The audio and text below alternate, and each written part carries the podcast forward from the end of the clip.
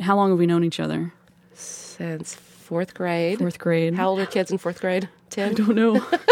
That's quite a long time. Fifth grade kid. I don't know. I don't know that. We just we've known each other for a while. You literally brought the Running Man to Celeste.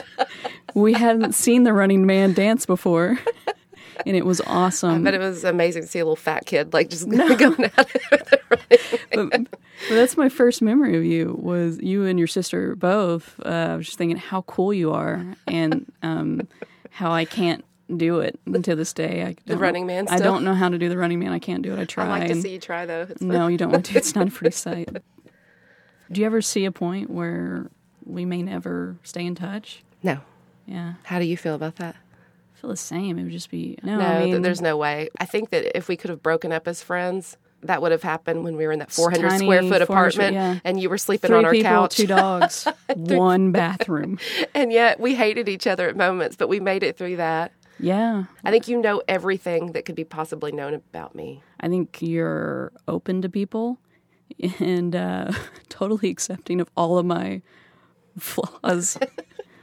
I love your family and they're delightful, but you, I just, I've always thought, where in the hell did you come we from? don't have a lot of common, my family. You are nothing like, do I mean, I do too. Like, you them. think your mother sometimes is like, what did I do? no, my mother is my number one fan. Is she? freaks me out. I love my parents. Um, I don't have any regrets. Yes, I do. What are some of your big regrets? I think that my biggest regret is not living life for myself and kind of living it for You others. really do. Yeah. but, you know, at some point you got to be true to yourself. And for me, that's kind of the path that I've trying to find some s- form of balance in life. And you, it starts within yourself. And I think I definitely struggle with self love.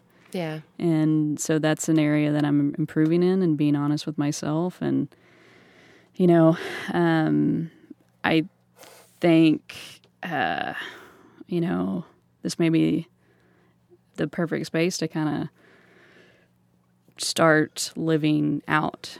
Yeah. And, you I thought you know, were about to tell me something like, to tell you that I'm pregnant. no, no, is, is that, you know, I definitely identify sexually more queer than, uh, What? yeah, that's what I'm trying to tell you. Oh my God. Yeah. So Whoa. yeah, that wasn't planned, but Oh my God.